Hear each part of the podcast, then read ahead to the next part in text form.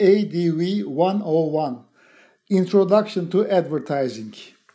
The aim of this course is to introduce the basic terms of the advertising process and profession, explain how this process works, and how an advertising campaign project is planned and executed.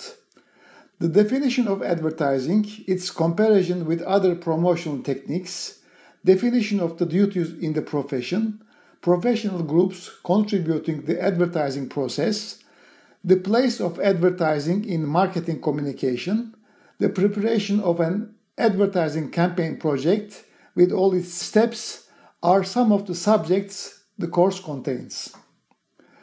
Also, research techniques in advertising, market research, SWOT analysis, the planning process of advertising, segmentation and target group selection, the concepts of positioning and differentiation, advertising communication strategies, the media of advertising, the impact of the new media on advertising and marketing communication, scheduling campaign communication, and budgeting of campaigns are other subjects of the course.